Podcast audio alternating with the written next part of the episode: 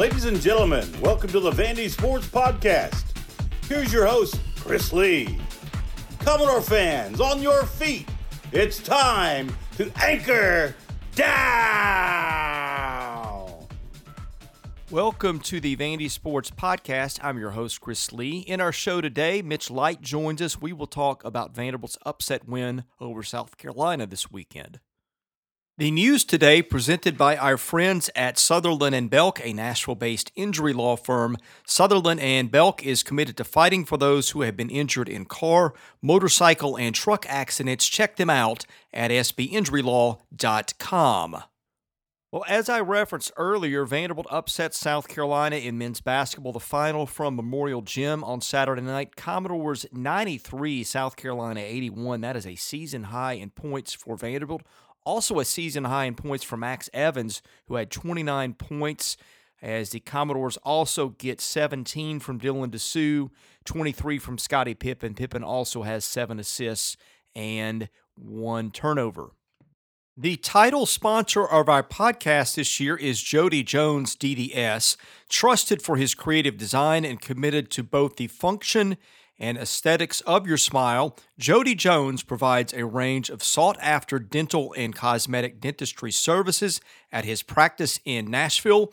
He's earned the title of number one in Nashville for his cosmetic dentistry and provides a unique luxury environment for patients who want his famous Hollywood smile or other services. Patients enjoy getting services from Dr. Jones and his attentive team in a spa like atmosphere. Dr. Jones has worked with many artists, movie stars, and celebrities over the years and is dedicated to providing first rate results to all of his patients. He never compromises quality so patients can be confident they will always receive the highest level of care.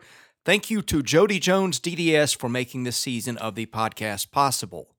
Mitch Light appears today on our guest line. The guest line is presented by Boll and Branch, started by Vanderbilt graduates Scott and Missy Tannen. I had no clue how comfortable Boll and Branch sheets could be until I got some. They are fair trade certified, meaning they are made under safe conditions by men and women treated and paid fairly. Try them free for a month. You can return them, but you won't want to. Once you get the sheets, try the mattress. That was voted the best mattress of 2018. Go to bollandbranch.com. That is spelled B O L L. Enter the promo code VANDY and get $50 off your first set of sheets. Mitch Light joins us today. He is a college football editor at The Athletic. Mitch, hope you had a good weekend. Thanks for joining us today. I did, Chris. Thank you, sir. Well, different circumstances for the podcast. Uh, we have not done one of these where we had an SEC win to talk about in any of the sports that I cover in almost 11 months. Vandy, of course, gets one going away on Saturday night against South Carolina. And we'll get into the Gamecocks a little bit later because that's a strange program right now. But let's hit Vandy first. Really good win for the Commodores. That one was, I think, what, 25 points with three minutes to play, something around that. So uh, it wasn't just a win, but it was a convincing win.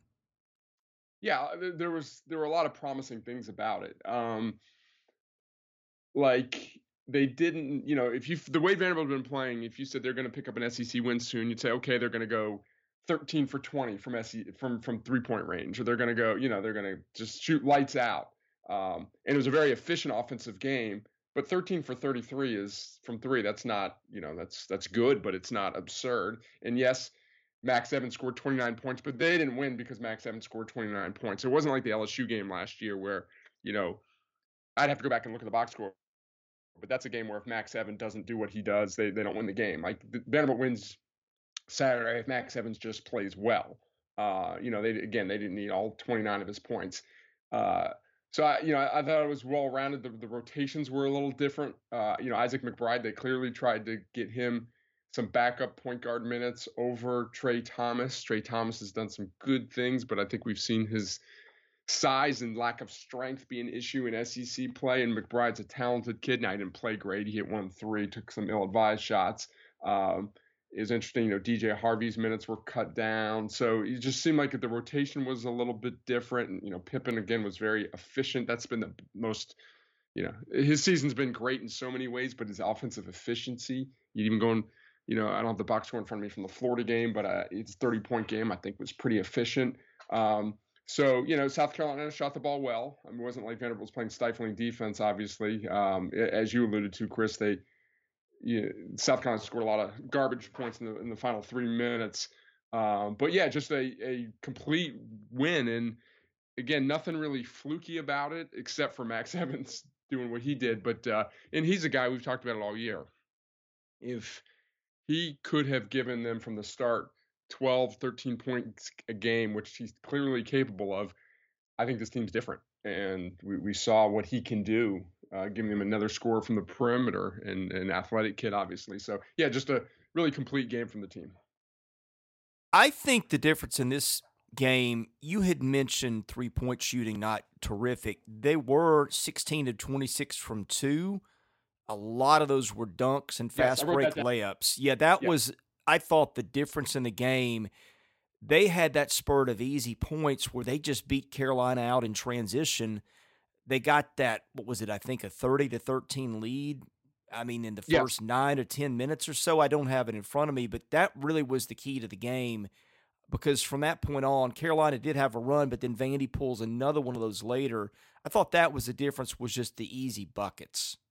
Yeah, I, and I wrote that down. And um, I don't care what level of basketball you, you play. When you can score on transition and don't have to go against a team's half court offense, that's you know obviously a good thing. And uh, I, I, thought you made a good point. Yeah, the, Vanderbilt gets up 30 13, and I think South Carolina cuts it to two, and then Vanderbilt goes on another run. So that was encouraging to see, too. So, you know, in, in some of it, we got to be honest, South Carolina did not uh, play well. They were extremely lazy with their passes early. You know, give credit to Vanderbilt for, um, you know, jumping in those lanes and being active.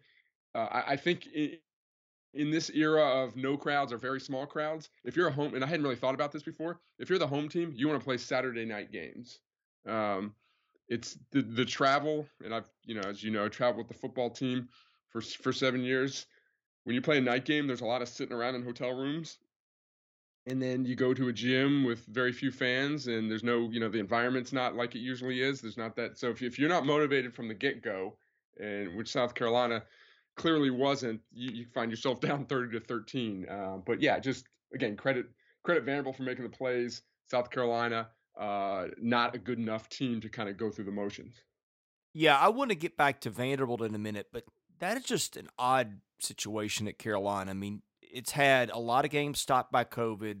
The expectations there as a tournament team, I think were there in Columbia, realistic or not. I think there were some people around that program that thought they had a good shot. You know, the floor of Frank Martin is always high. Now, the way he and Andy Kennedy have done things are, are different, but you know, Kennedy was always a guy. They were around eight and eight at Ole Miss most years. They they might vary by game, never quite good enough to get to the NCAA tournament. I think there's a lot of Frank Martin uh, at Carolina, a lot of Andy Kennedy, I mean, at, at, Carolina, like I said, in a different way, and that Carolina is always right around that 500, maybe a little higher, a little lower, but been to one NCAA tournament in nine years.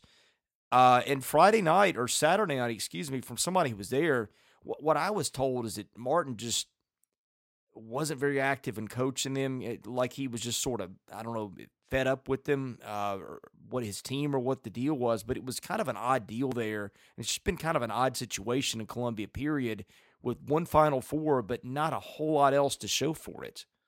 Yeah, this will be their ninth season um, under Frank Martin in one NCAA tournament, and they went to the Final Four, and it was for job security. It was well positioned. It was in year five, so that buys you some time. Now they've had seasons where they've gone 11 and 7, 11 and 7, and 10 and 8 in the SEC and not made the NCAA tournament. Usually those are records that are good enough. I'd have to go. You'd have to go back and look at each individual season, but I know they've had some really poor pre-conference seasons, some puzzling losses that have really hurt their their net rating or RPI rating. Uh, you know, Frank Martin's a he's not for everyone as far as being a playing for him, but he's very well respected uh, in the coaching community. Everyone likes him, um, but it's hard that it's hard to be at a, a Power Five school for nine years and only make the tournament one time. And you know you haven't heard any talk about him being on the hot seat. I don't think anything would happen after this year. Um, I know we said the same thing about football. and South Carolina made a coaching change. But uh, you know they've got some talent. AJ Lawson's good, Bryant's good, um, but his teams, I think you used the term the floor. His teams usually have a high floor because they play defense. Uh, they work hard and all that, you know, all those all those cliches, but they're true with South Carolina. Uh, but uh, you know, he and he's it's last year. What I think and Martin might have alluded to this after the game. They were on the bubble last year, and they come into Nashville against you know Vanderbilt was playing better late in the year, but a team that that's a team you got to beat if you're South Carolina in the bubble, and they lose that game. They come in this year, Vanderbilt's winless in the league, and they get run off the court. So um, for being such a mentally tough guy, and his teams play tough, you know they have not played well in Nashville against some not so good Vanderbilt teams in recent years.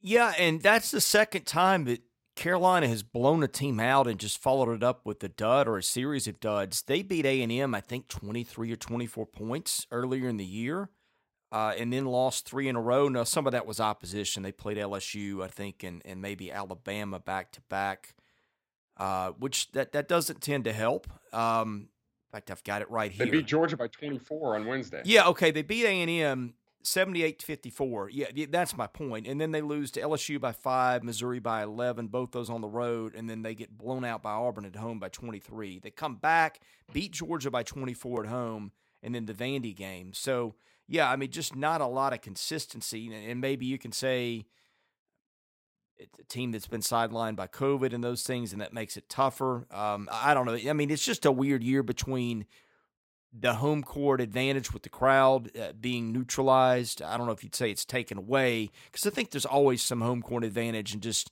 having yeah. the other team having to travel. But uh, you know, and and I think you have mental health issues all over college sports, just with the quarantines and the isolations and just normal life being disrupted you know, hours in front of screens doing online learning, that sort of things. It's just an odd year uh, to begin with. Yeah, I mean, I don't need to repeat what you said. I agree with everything you said about the the oddness of the year, and um, but you just, you know, college college basketball always the 18 games. If you get 18 games, it's it's a grind, but uh, you know, you you don't.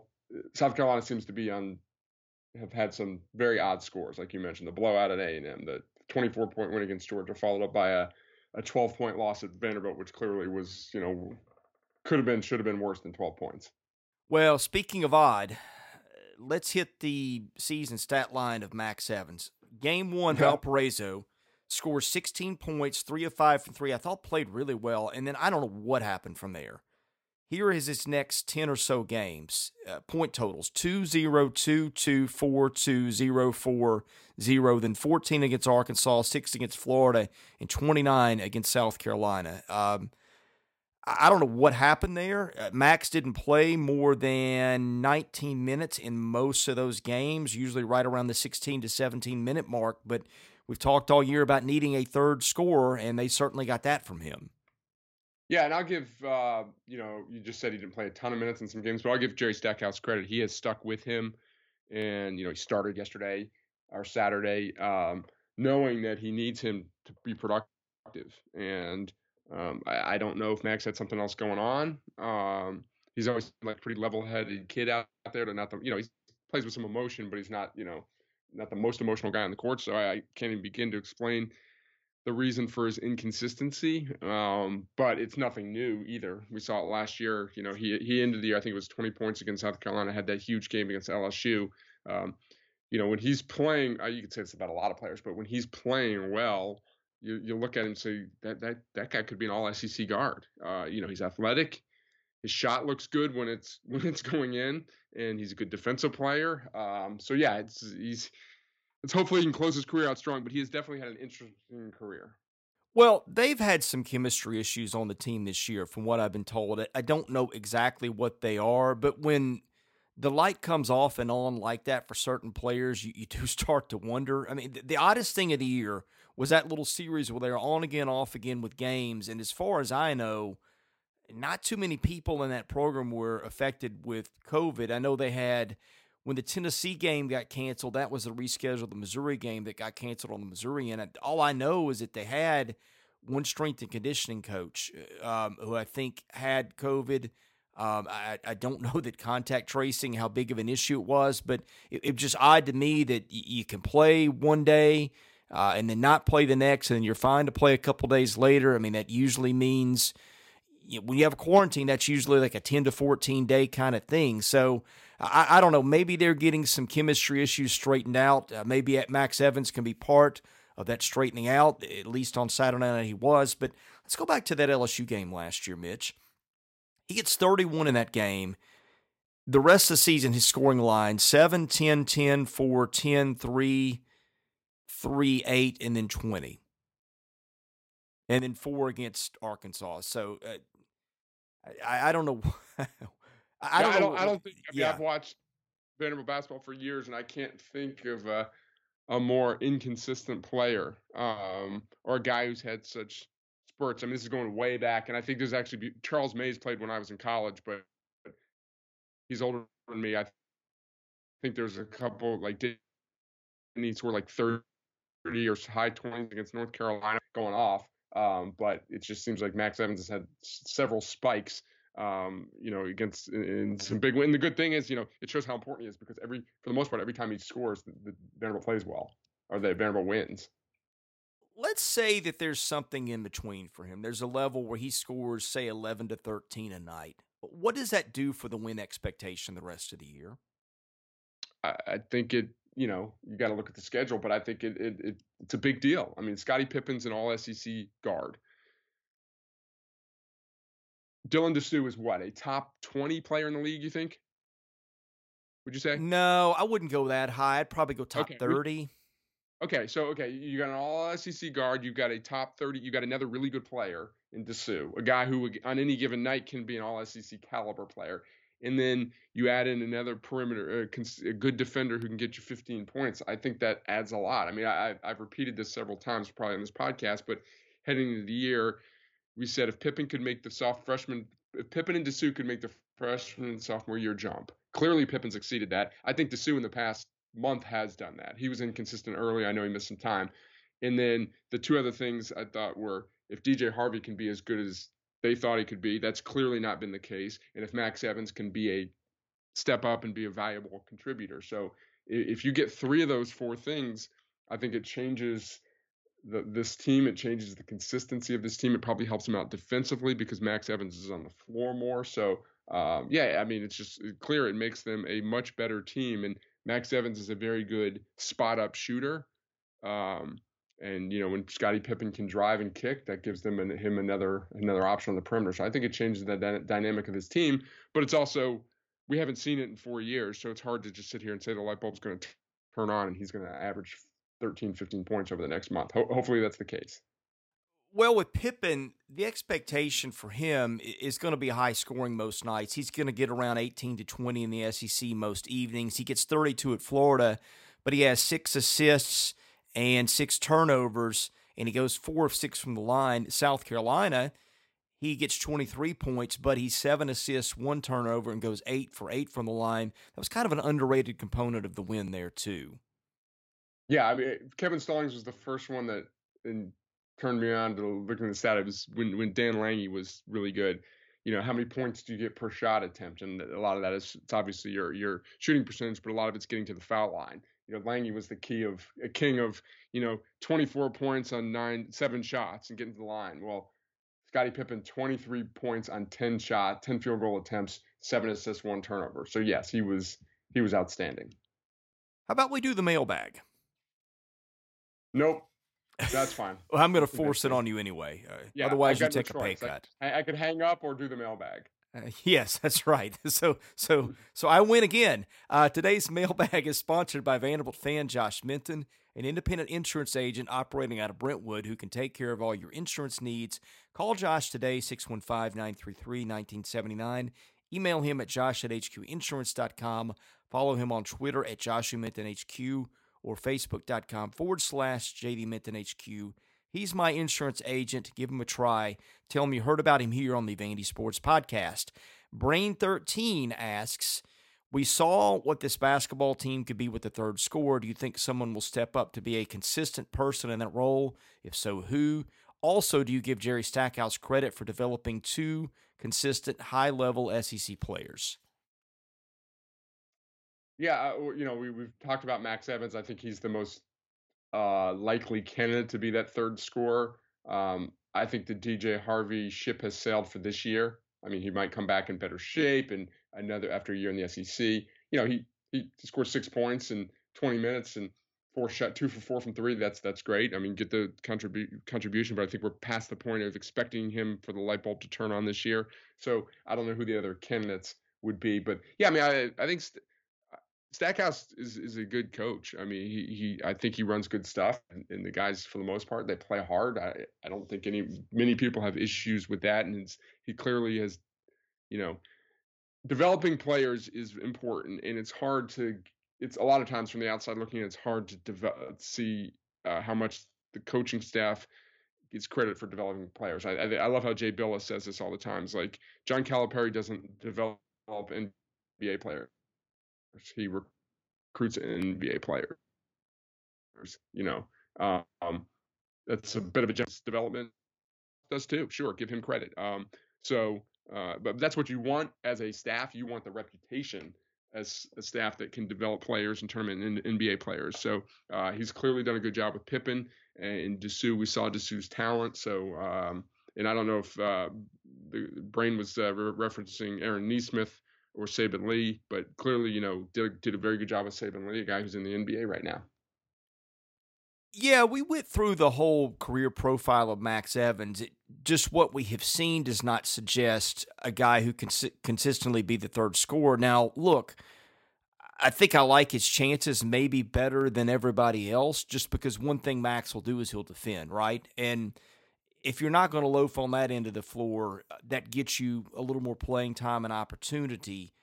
Uh, I, I don't know. You've kind of written DJ Harvey off. He has 21 minutes – and scored six points. Let's see, the game before that, Harvey was. Would help if I could click on the right link here. Uh, two points at Florida, then of course 16 at Arkansas. Uh, the game before that, in what was a, a blowout, so I discount that a little bit. Nine against Tennessee, 13 against Mississippi State, none against Kentucky. I mean, I, I don't know. There's not really a lot of evidence that there is a consistent third scorer on this team, but uh, but I guess I like Evans's chance as much as anybody, uh, given the defensive end. Is that fair? Yeah, I think it's fair. And you know, you'd like it to be a consistent, the same guy, but they just need another scorer. You know, one game it could be DJ Harvey, one game it could be Max Evans, maybe Myles Stute one game. Um, so yeah, they just need another guy that they can uh, they can get some points from.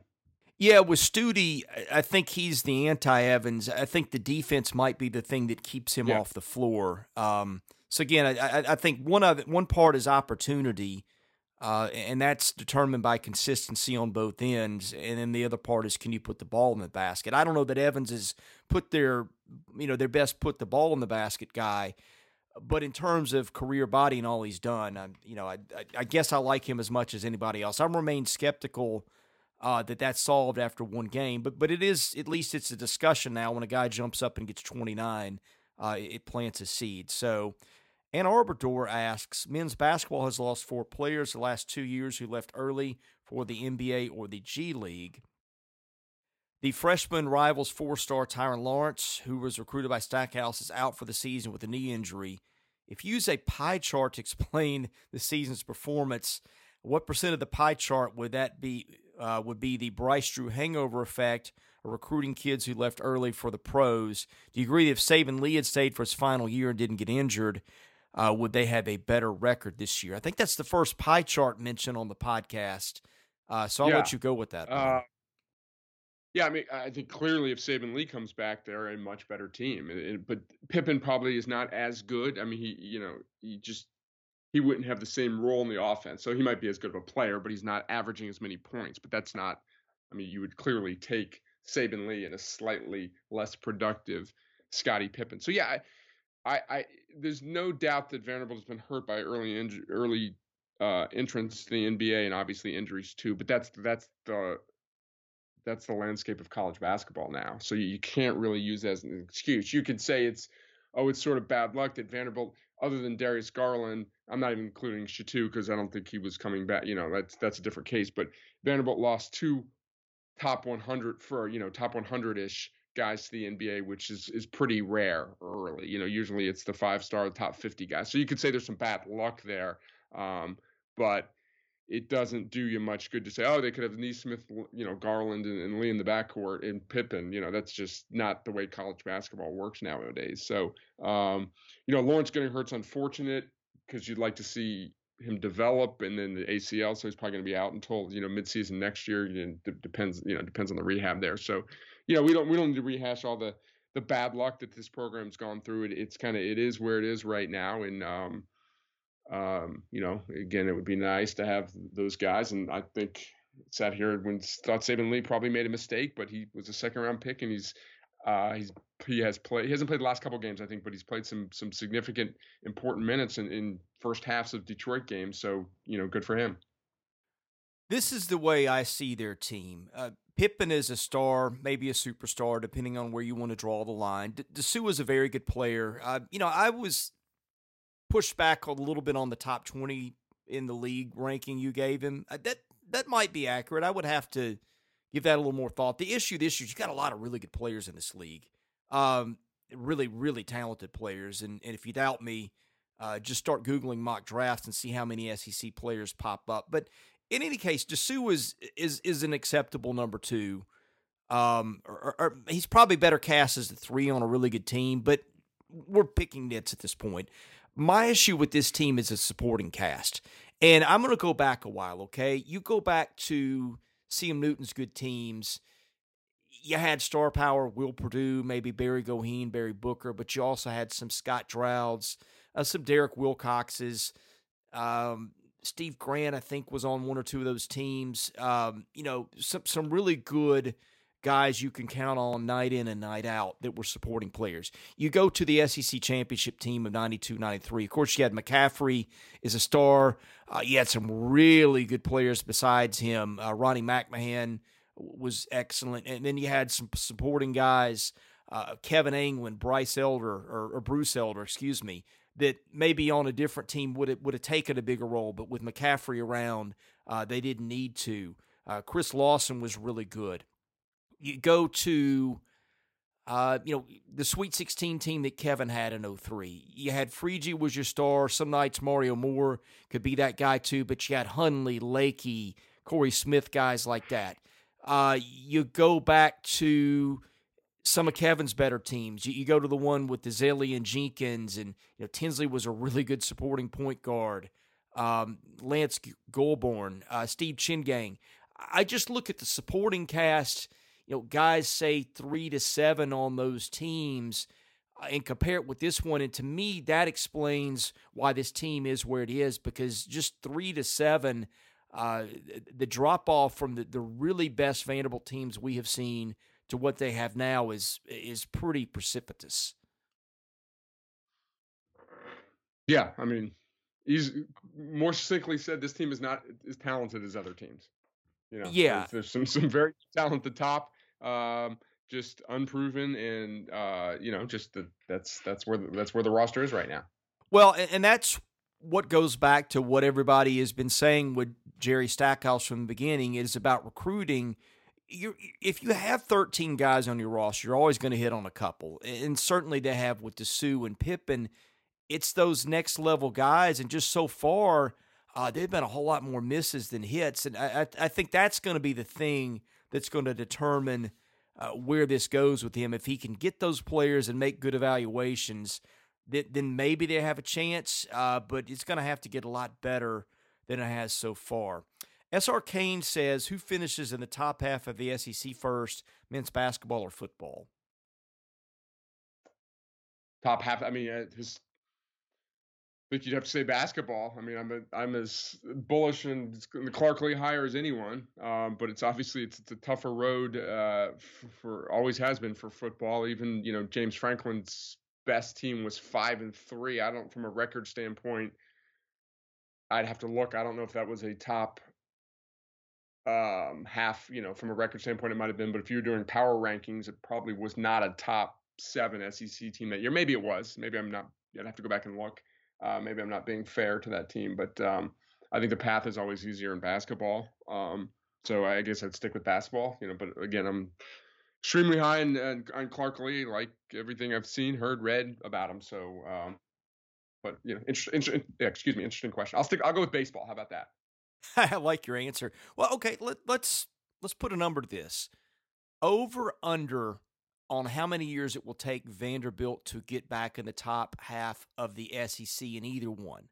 Uh, so one team finishes in the top half, uh, and, and that's that's the determining factor. What number would you put on that in terms of years? Oh, I don't know. I mean, it's fair question. It's just,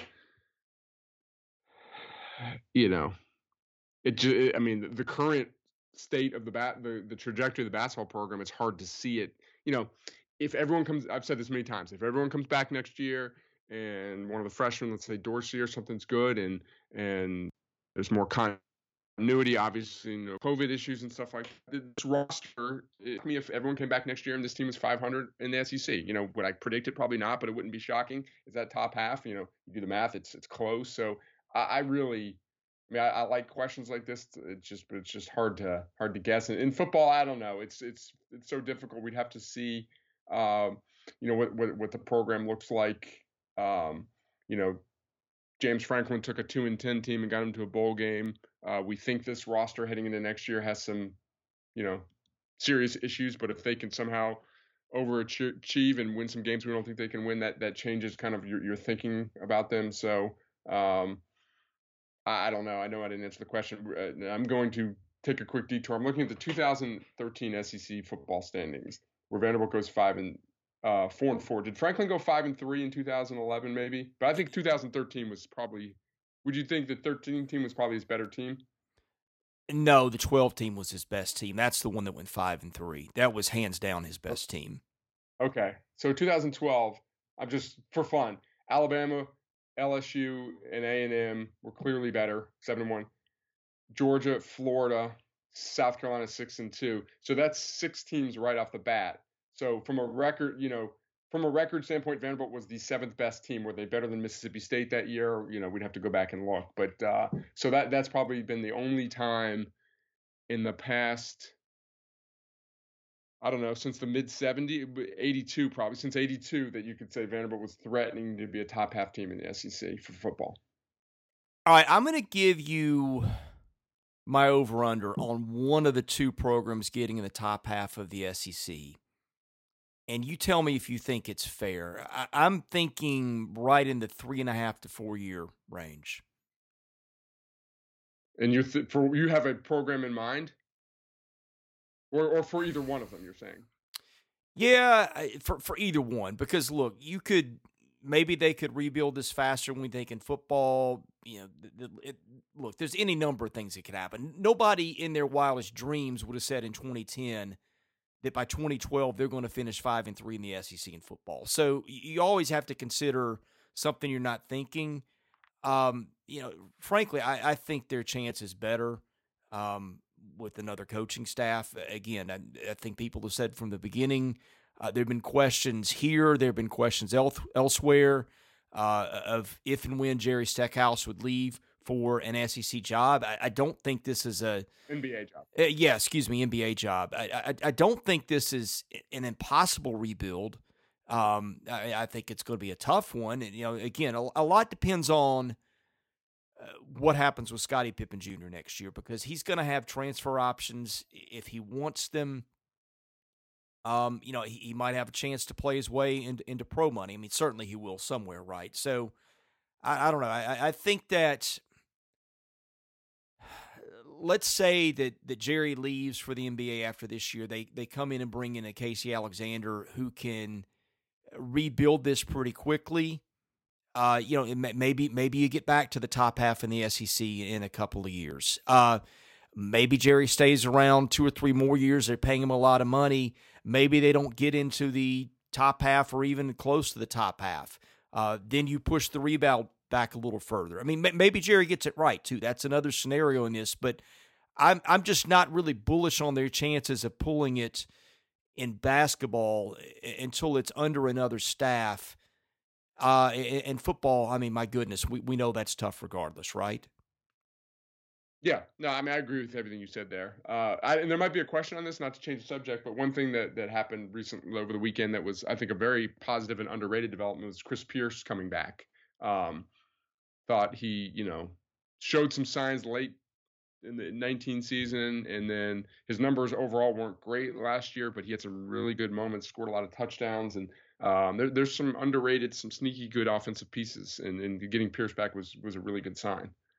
Uh, the buzz that I'm hearing is that the thought is that the talent is maybe better than people think on the football side, uh, but it's the culture and and just the stuff that's dragged him down for a couple of years, uh, which has been touched on on the podcast a number of times. Not necessarily episodes I've done with you, but uh, th- that's the early feeling that that's coming out of the the new staff. Now, I don't know that I agree with that. Um, I look at their defensive backfield and going, "Holy cow! How are they going to cover anybody?" Uh, and and they just lost their best two defensive linemen in terms of pass rushers. Uh, not to mention their linebackers weren't very good. Now, look, uh, good coaching can fix a lot of that. I don't think their talent was as bad as it looked on the front seven for sure. I do worry about their ability to cover, but just for hitting all sides of the discussion, uh, there has been some thought that maybe the football program isn't as bad a shape as it's looked. And again, I always touch back on this. Um, nobody in a million years would have guessed uh, after that Wake Forest game that ended Robbie Caldwell's tenure that things were getting turned around that quickly. So w- when you have a great coaching staff, uh, anything's possible. We'll wait and see what these guys are, but I, I think we've covered all our bases there. Let me jump in. I would agree that, like, I didn't look at this team. Sure, they went winless, and that it was any the roster's any worse than some other quote unquote, you know, some bad Vanderbilt teams. Like, you know, I thought think it's kind of on par with some teams that have won three or four games, and there's just like the the circumstances of the opt outs and the all SEC schedule and all that stuff. So I'm not sitting here saying it's the it's the most talented roster, but I, I don't look at this as like, oh my, this is like a four year, got to dig out. There's absolutely no SEC talent on the roster. I don't think that's the case at all. Well, I'm going to use the moldy food analogy. Okay, when something goes bad in your fridge, the whole fridge tends to stink. Um, and, and, then sometimes when you get the offending food out of there, um, you've got some things to work with, right? Um, when things go really, really bad, it's usually hard to articulate um, what you've got to work with because, again, it, when, when the whole fridge stinks, it just distorts everything. I don't know if I've articulated that well, but that's kind of the one caveat that I'm giving is I looked at that team and I don't see a lot of talent there. I see more on offense and defense, but uh, based on experience, you have to wonder. I, I think my dog uh, may have an issue with that. I don't know if you can hear him in the background, but yes, that's yes. how I see it. Yeah, um, yeah. Your dog made a better point than you did. I'll put it that way. My dog had a rough weekend. He got his tail stuck uh, as Ooh. he was jumping in the car. Uh, I don't know how this happened. He got his tail stuck in the mechanism that moves the seats back and forth. Uh, and it was in there for 15 minutes before we finally got it out. Um, and and oh boy, that was a that was a rough 15 minutes for everybody. but uh, he's he's wearing the cone of shame uh, to to keep him from getting into the stitches on his tail, and and he's not very happy about that. So, I, I can imagine. So, yeah, I don't think I would be either. um, that comes off in two days. Yeah, hopefully yeah. it's Oreo, but anyway. Uh, okay. Does end a no. Bighorn Sheep says your top five shooters in the history watching Vanderbilt hoops. Um, good question. Um, I'm going to go like screw percentages. Like when it leaves his hand, am I shocked that it doesn't go in? That's kind of my that's kind of my barometer or my, my you know the way I look at it. Um, scratching some names down here. Help me out to um, I McCaffrey, Jenkins, um, I'm going. Sorry, I'm getting some uh, Slack messages if you hear that beep. But uh, uh, McCaffrey, Jenkins, I'm going Fisher Davis. Maybe he wouldn't make my final five, but off the top of my head, guys, where I just expected the ball to go in every time. Okay, so uh, I've got McCaffrey, Jenkins, Fisher Davis. I never saw Booker play. I know he was not as a high as as high volume. Um, Goheen's before my time, so I'm not including those guys. Um, who am I missing? I'm going to give you an easy um, one because I, I, think you would Shane, mention Shane Foster. Yes, that was my easy one. Yeah. Yeah, Shane Foster clearly. Um, I think those four. I like those four. Um, I mean, there's yeah. Frank Seckar was, you know, a really good shooter. I don't know if I would have put him in that upper tier. I know he, his percentages were good, and, and sometimes that's why I go with just confidence in the shot because sometimes guys who aren't always the number one option on offense have higher percentages because they're only taking shots. Here's a guy, Brendan Plavich, who played for what two years. Yeah, you know, I was stunned when when the ball didn't go in when he showed. Um, th- th- those would be the first guys that, that come to mind. It feels like I'm missing some. I mean, obviously we had Jenkins from the from those really good Stallings teams. You know, Mario Mar was a good shooter, but I wouldn't put him in that range um, or in that in that group right there. So, anybody I'm missing, Chris? Well, mine are Foster, McCaffrey, Jenkins. I think have got to be in there. Not just accuracy, but they shot a lot of them. Um, and and I think when you can do that, when you're a high volume shooter and you're very accurate, that takes precedent of everything else. My two that I had in there, and one of these predates your time. One was Phil Cox. Uh, and a lot of people say Mike Rhodes would belong in there too. Uh, I remember Rhodes from when I was a kid, but my memory is not as clear as is on Phil Cox. Phil Cox would have just obliterated, I think, the scoring record with the three point ball. But um, and, and, Scott Draud would be my other one. I, I just felt like it, yeah. it, was the same every time it left his hand. It was a compact motion. Um, I don't know. Memory can do tricky things, but to me, Draud uh, was one, and Booker would probably be my sixth. I think he had or has some SEC accuracy records. Again, didn't yeah. shoot as many, but boy, he was good when he did. I mean, it's a it's kind of a beauty pageant of shooters, but I think those would be my five. And um, you know, Aaron Nesmith belongs on a list, although you know he didn't do a lot his freshman year. He shot 50% in a truncated sophomore season. So I I just don't think his career that this was long enough or sample size great enough to include him on the list of you know the best shooters. Yeah, to me, Aaron Nesmith, and this is maybe a cop out. Uh, he just kind of gets an incomplete for his career in just about everything I evaluate him on.